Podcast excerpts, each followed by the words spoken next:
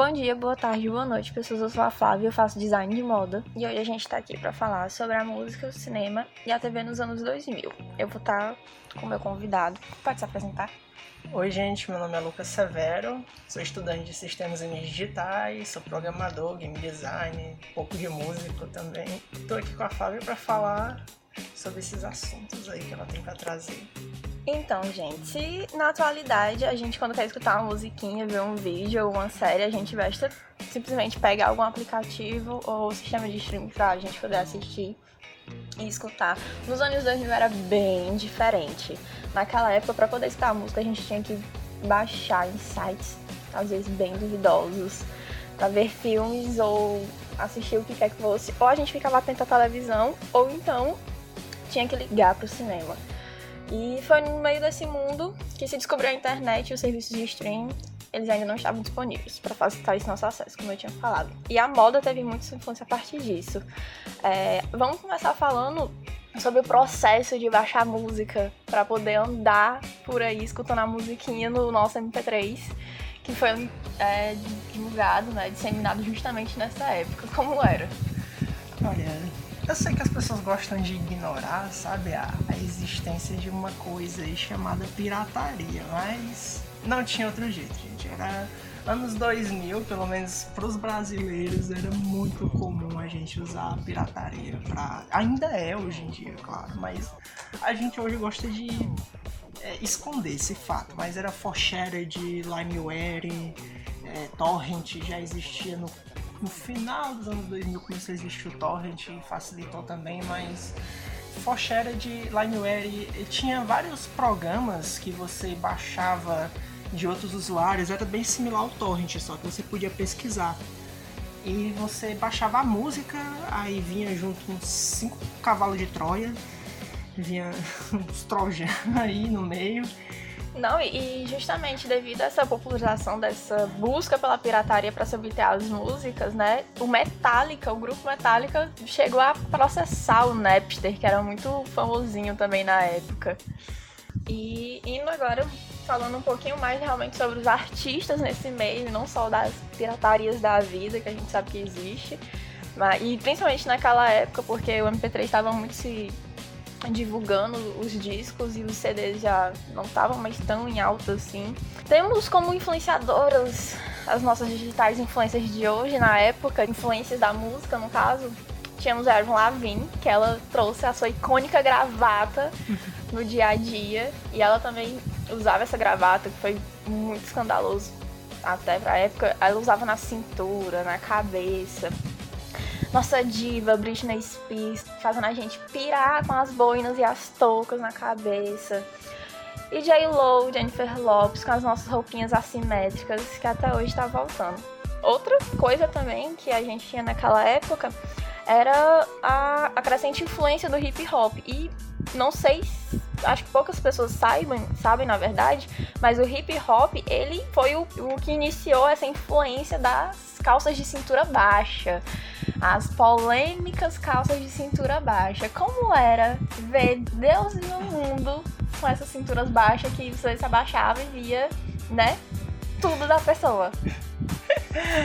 Eu, eu, particularmente não olhava, né? Até porque não me atraía muito olhar esse tipo de coisa. Muito bem. Mas era, era realmente comum, assim, você ver. Porque assim, quando, quando eu era menor, eu vivia assim numa região era mais periférica, sabe? Então tinha muitos caras que gostavam desse, desse estilo de música e tal. É, tinha outras questões de moda da época também, tipo boné dobrado, coisas assim. E eu, eu estava mais assim numa vibe. Né, nessa época assim que eu era criança, eu estava mais numa vibe do, do rock mesmo. Então Metallica era, era, muito influente na época. Eu confesso que gostava da, da Avril, mas eu ouvi escondido porque pegava mal, assim, você dizer que gostava da, da Avril Lavigne, mas eu gostava, assim, bastante, era bem legal.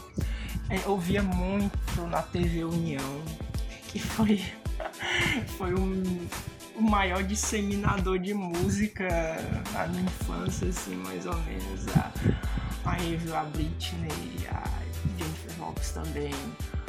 Mas tinha muitos outros, tipo Linkin Park. Nossa, Linkin Park era, era a coisa da vez, assim. E outros, vários outros, assim.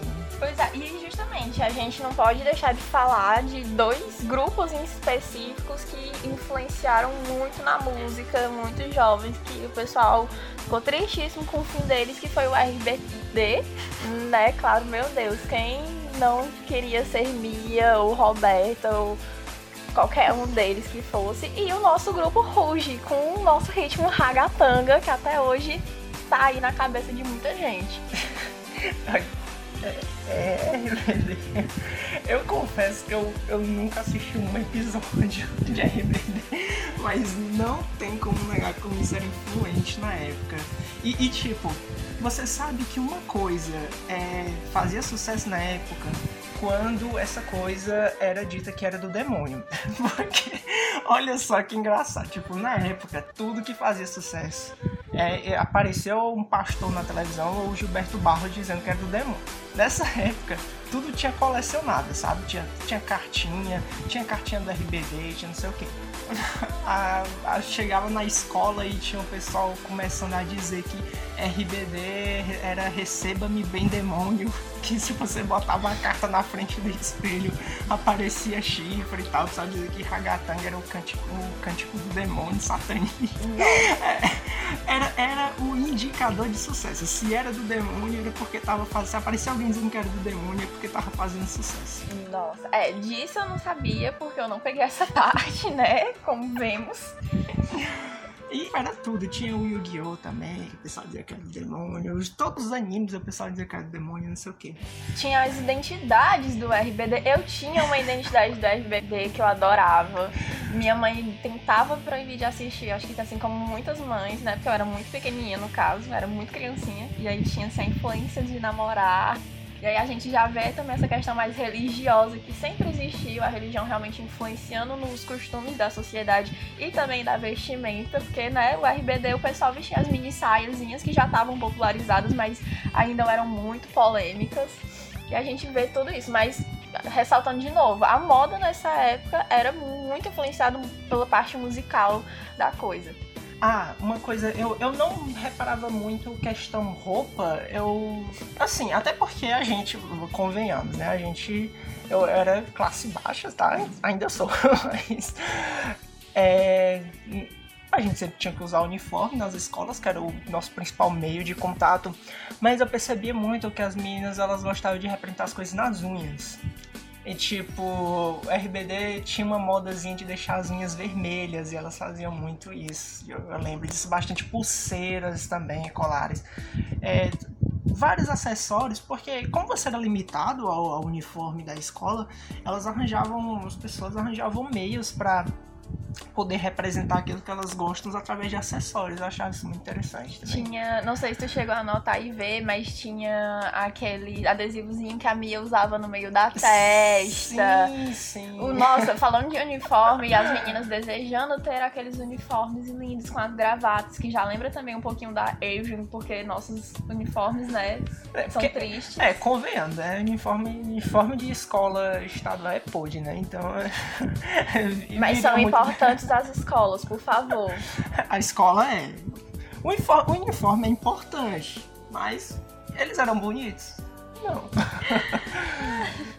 tá, mas, e aí continuando com essa parte de banda, porém agora um pouco mais regional, digamos. Temos banda Calypso, que já desde pequena eu queria ser a Joelma, confesso, meu Deus, aquele gritinho, aquela jogada de cabelo era minha inspiração para os cabelos longos e o uso de botas, porque como aquela mulher usava bota. Cavaleiros do Forró, Calcinha Preta, Aviões do Forró, Banda Magníficos, Limão com Mel, Lagosta Bronzeada, Mastruz com Leite, são só alguns nomes do forró dos anos 2000. O que falar do forró dos anos 2000? Olha, eu, eu acho engraçado porque é o seguinte, é, quando é, eu era criança lá, eu não gostava muito de forró. E eu acredito que pelo menos uns, sei lá, só uma estimativa chutada que uns 80% das pessoas que gostam dessas bandas de forró até hoje em dia também não gostavam quando era criança. Só que elas têm um valor nostálgico tão significativo pra gente, porque é, ela traz realmente o, o, a sonoridade, aquele som abafado de, de, acústica mal feita, sabe, daquela época. É, ela dá uma certa nostalgia pra gente. E hoje você, quando você é adulto, assim, você passa a apreciar mais essas músicas porque elas tocam seu sentimento, elas fazem você se lembrar um pouco de quando você era mais novinha e tal. E, e justamente um toque mais de romance então, eu acredito que elas passam a valer mais quando você é adulto. Quando você é criança, você não pensa muito nessas coisas. Mas é, é, acredito que é, é, muito isso também, a questão da, da nostalgia hoje, ela, ela, é mais significativa hoje para quem era criança naquela época, obviamente, para quem era adulto naquela época já, já era algo bem interessante.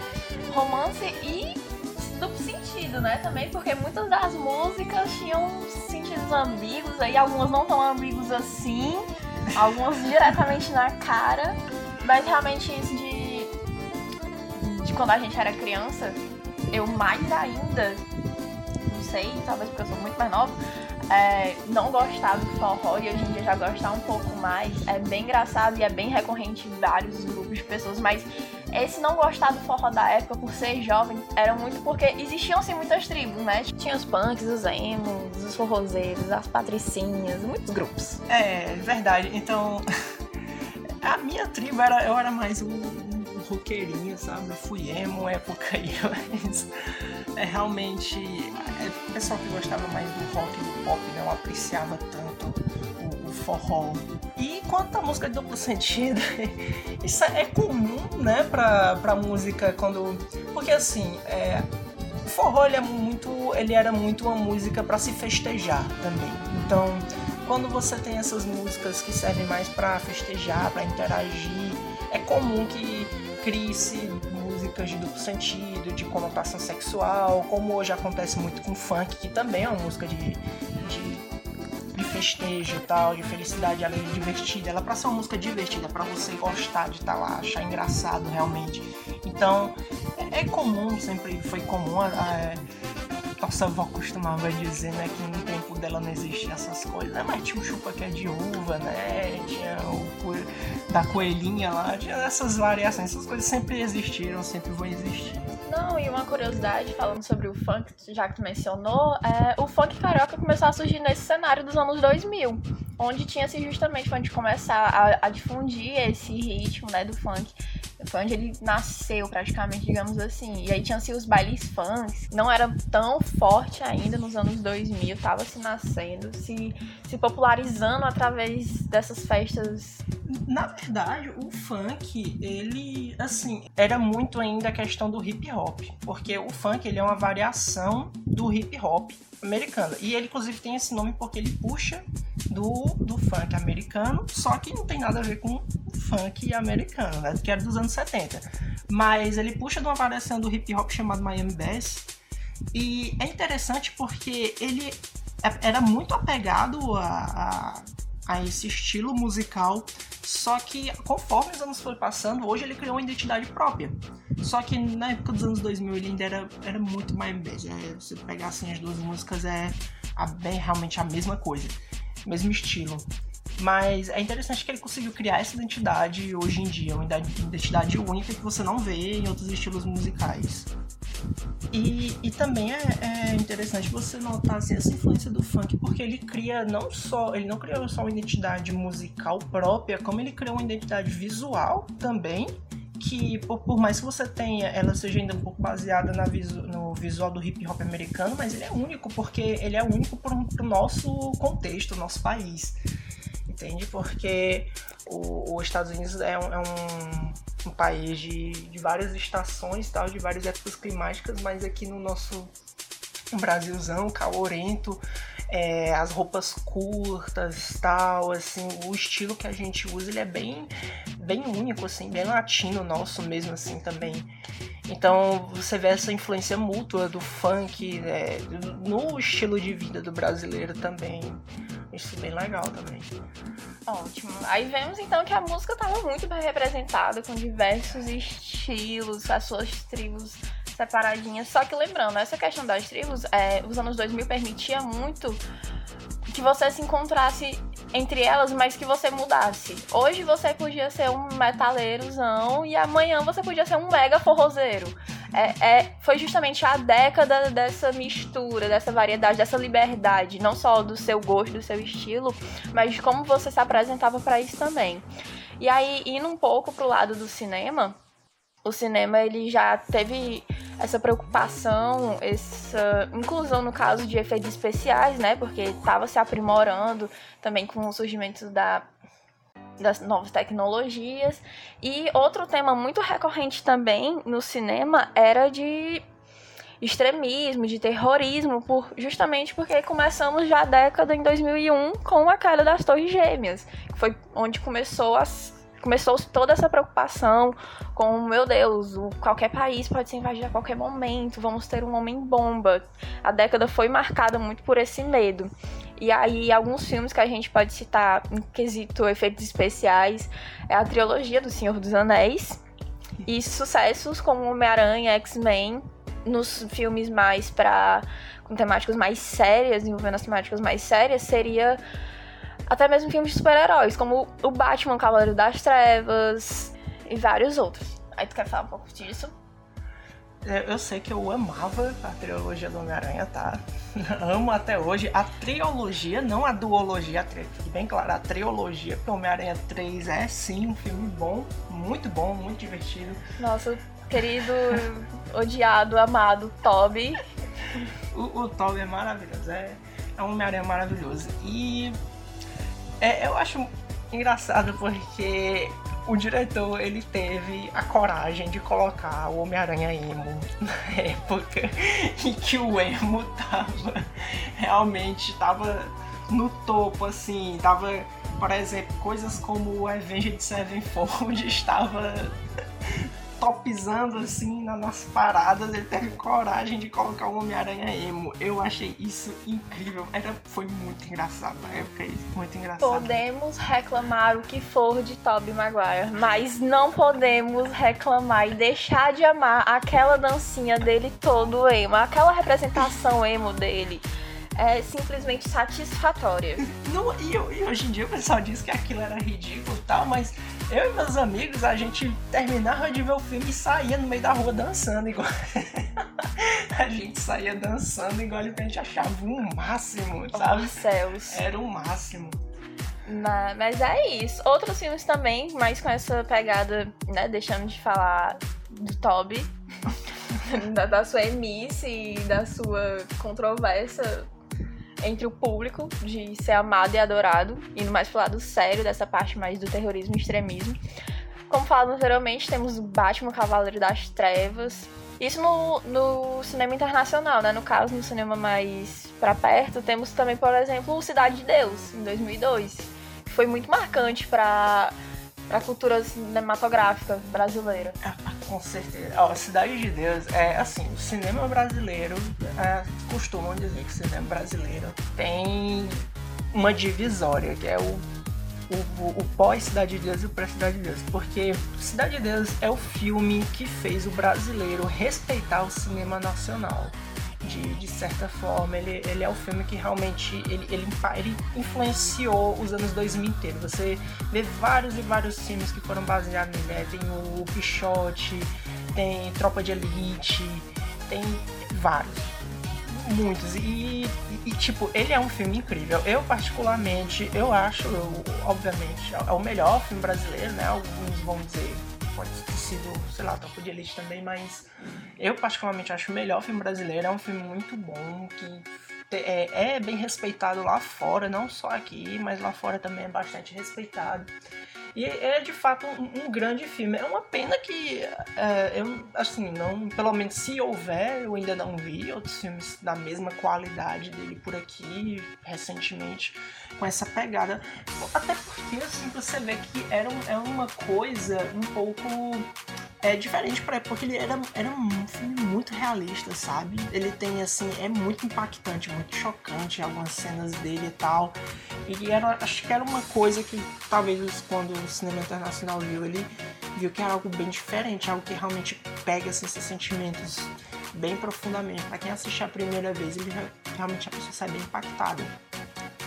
E falando dessa parte, ainda continuando um pouquinho sobre essa parte do cinema envolvendo a realidade, a gente tem também Filhos da Esperança e Guerra ao Terror.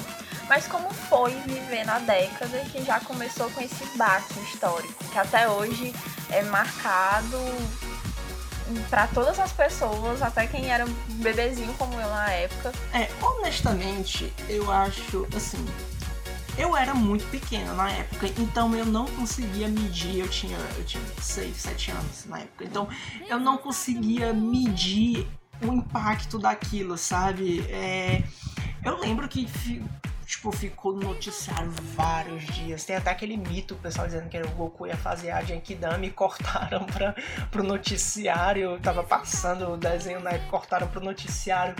Mas o brasileiro, né, no caso, sempre querendo fazer uma piada besta com isso. Inclusive, falando de piada besta, tinha, era, era na rádio um programa que era Piadas do Moção, que ele liga para um fazendeiro dizendo com um barulho de bomba atrás, dizendo que iam atacar aqui para ele pegar os cavalos e levar para ajudar o povo, gente.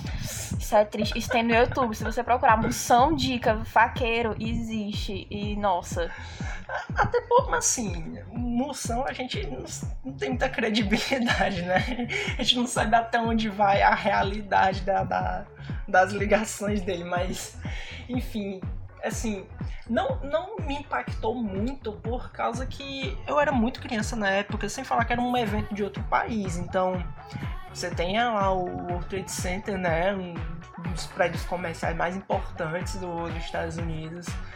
É, ter sido destruído daquele jeito e você ser um cidadão americano nesse contexto acredito que é um impacto que vai realmente abalar durante muito tempo na sua vida mas particularmente para mim não foi algo que, sei lá, que não impactou praticamente nada. Apesar de você ser criança, você não se importa muito com essas coisas. Não, mas é compreensível não ter todo esse ligamento, todo esse impacto com a questão por ser muito novo, né? Por ser muito criança. Eu não tenho que dizer que eu que lembro alguma coisa, não. Eu sei isso do Munção porque eu vi num podcast, numa pesquisa, mas é... o mundo ficou com medo. O mundo ficou com medo em geral tipo, não só o americano, mas você pega assim, é, Europa, é, países que, que, na época eram os maiores, é, os países mais importantes assim, em questão de economia e tal, eles se impactaram enormemente com, com, uma possível ameaça de guerra tal, de alguma coisa. Os conflitos no, no Oriente Médio eles já estavam bastante é, denalizados assim. Então eu, quando era criança, eu não conseguia ver o, impacto disso tudo. Eu, não tinha uma visão de como isso era impactante, mas conforme a gente vai crescendo, a gente vai vendo o quão realmente você, naquela época, no ponto de vista das pessoas daquela época, o quão aquilo realmente impactou a sociedade como um todo. E isso é, é, é, tão óbvio que você mostra a influência no cinema, na música, durante vários anos que veio depois todos tinham algum tema relacionado a, terrorismo, alguma coisa assim. Sim, sim. E nessa época já, já tivemos o acesso mais fácil justamente pela televisão, já tá mais difundida. E falando de televisão, nossas antigas tubo, nessa época já estavam começando a ser trocadas pelas SCD. E também uma outra criação da época foi o PlayStation 2, que veio como um modelo híbrido. Tudo bem que o PlayStation já era híbrido, mas ele era híbrido com CD. O PlayStation 2 é que ele era um videogame e um reprodutor de DVD. É, inclusive esse foi o melhor argumento que eu tive pro meu pai para ele comprar um Play 2. Só que não funcionou, infelizmente.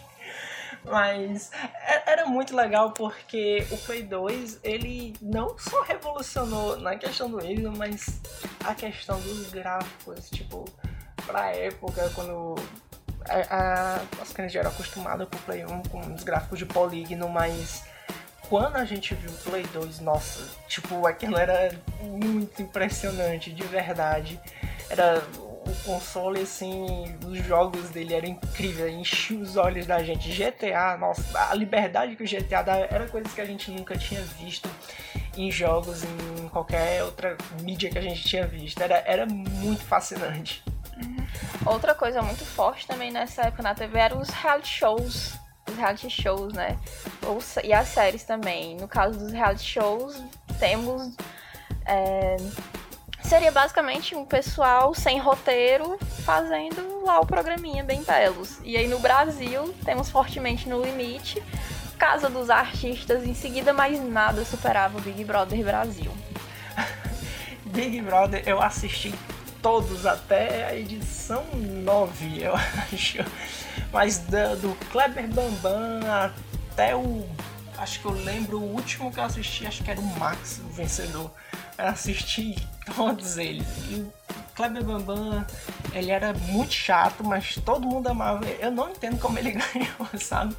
Ele brigava com todo mundo, fazia confusão, mas é, eu acho que ele ganhou pela bonequinha que ele fez na época, que ficou icônica com, no, no reality. Era, foi muito divertido, eu, eu amava o Big Brother. Nossa, eu vejo que essa questão do Kleber Bambam, que foi até na primeira edição, foi um tanto quanto marcante, porque minha mãe também, que é outra pessoa que não é muito de assistir, mas ela assistiu, ela lembra claramente que separaram ele dessa boneca, porque não se podia ter, né? Na, no começo as regras do Big Brother eram, de isolamento eram muito mais rígidas do que é hoje. Eu, eu escuto muito esse discurso de outras pessoas. E aí eles separaram ele dessa boneca por... e ele já tava ficando louco. E ele começou a chorar, morrer de chorar. E o público pediu, implorou para devolver a bonequinha dele. E aí foi uma emoção quando devolver essa bonequinha dele que ela me conta. Eu confesso que eu não lembrava dessa história. confesso que eu não lembrava, mas bacana. Realmente, eu, eu lembro, inclusive eu lembro do Bambam chorando com saudade dessa boneca. Eu tenho essa cena na minha cabeça, mas eu não lembrava do contexto inteiro. Mas bacana saber. Foi justamente essa. Dessa forma. Foi justamente essa história. Ele era apaixonado pela bonequinha, que eu não lembro o nome agora. Era a Maria Eugênia, o nome da boneca. Ah, isso mesmo. E aí tínhamos as séries também na televisão, novelas e séries, que foram outros divulgadores das tendências da moda. Nossos brilhos, as roupas com muitos brilhos. Calça jeans, nossa, como o povo gostava de usar calça jeans. Bandana como top, que não é uma novidade de hoje, viu? Digo para todos já. E nas séries temos Gilmore Girls, Friends, que, nossa, sou apaixonada até hoje, muitos são dentre várias outras. Naquela época a gente já tinha que, tinha que assistir a, as séries em canais de TV específicos, esperar pelo horário, porque não tínhamos os canais de streaming, né? Sim. E eu, eu tenho lembranças muito boas, porque eu ficava acordado até de madrugada nas férias para assistir Dois Homens e Meio. Amava Dois Homens e Meio. Tinha Lost também. Sim, Lost. Ah, Lost, mas Lost é uma decepção. É uma grande decepção da minha vida, Lost. Mas das Lost, é, era comum também a gente assistir séries em DVD. Inclusive, Lost eu assisti por DVD. É, as, as, pessoas arranjavam DVD, gravavam DVD e a gente assistia séries desse jeito. Inclusive, animes também a gente assistia na época desse jeito. Por exemplo, Death Note eu assisti, foi todo por DVD. Nossa. Era uma prática como a gente trocar DVDs de, de séries animes. Isso quando não se alugava, né?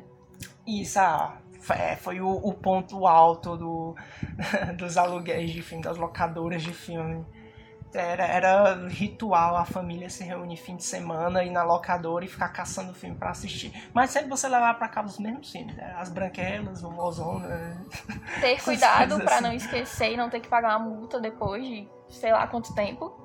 Sim, mas e detalhe, isso era mais perigoso ainda na época do VHS, né? Que tinha que rebobinar, mas VHS já é coisas 90 já, 2000 a gente já tava um pouco mais avançado. Sim.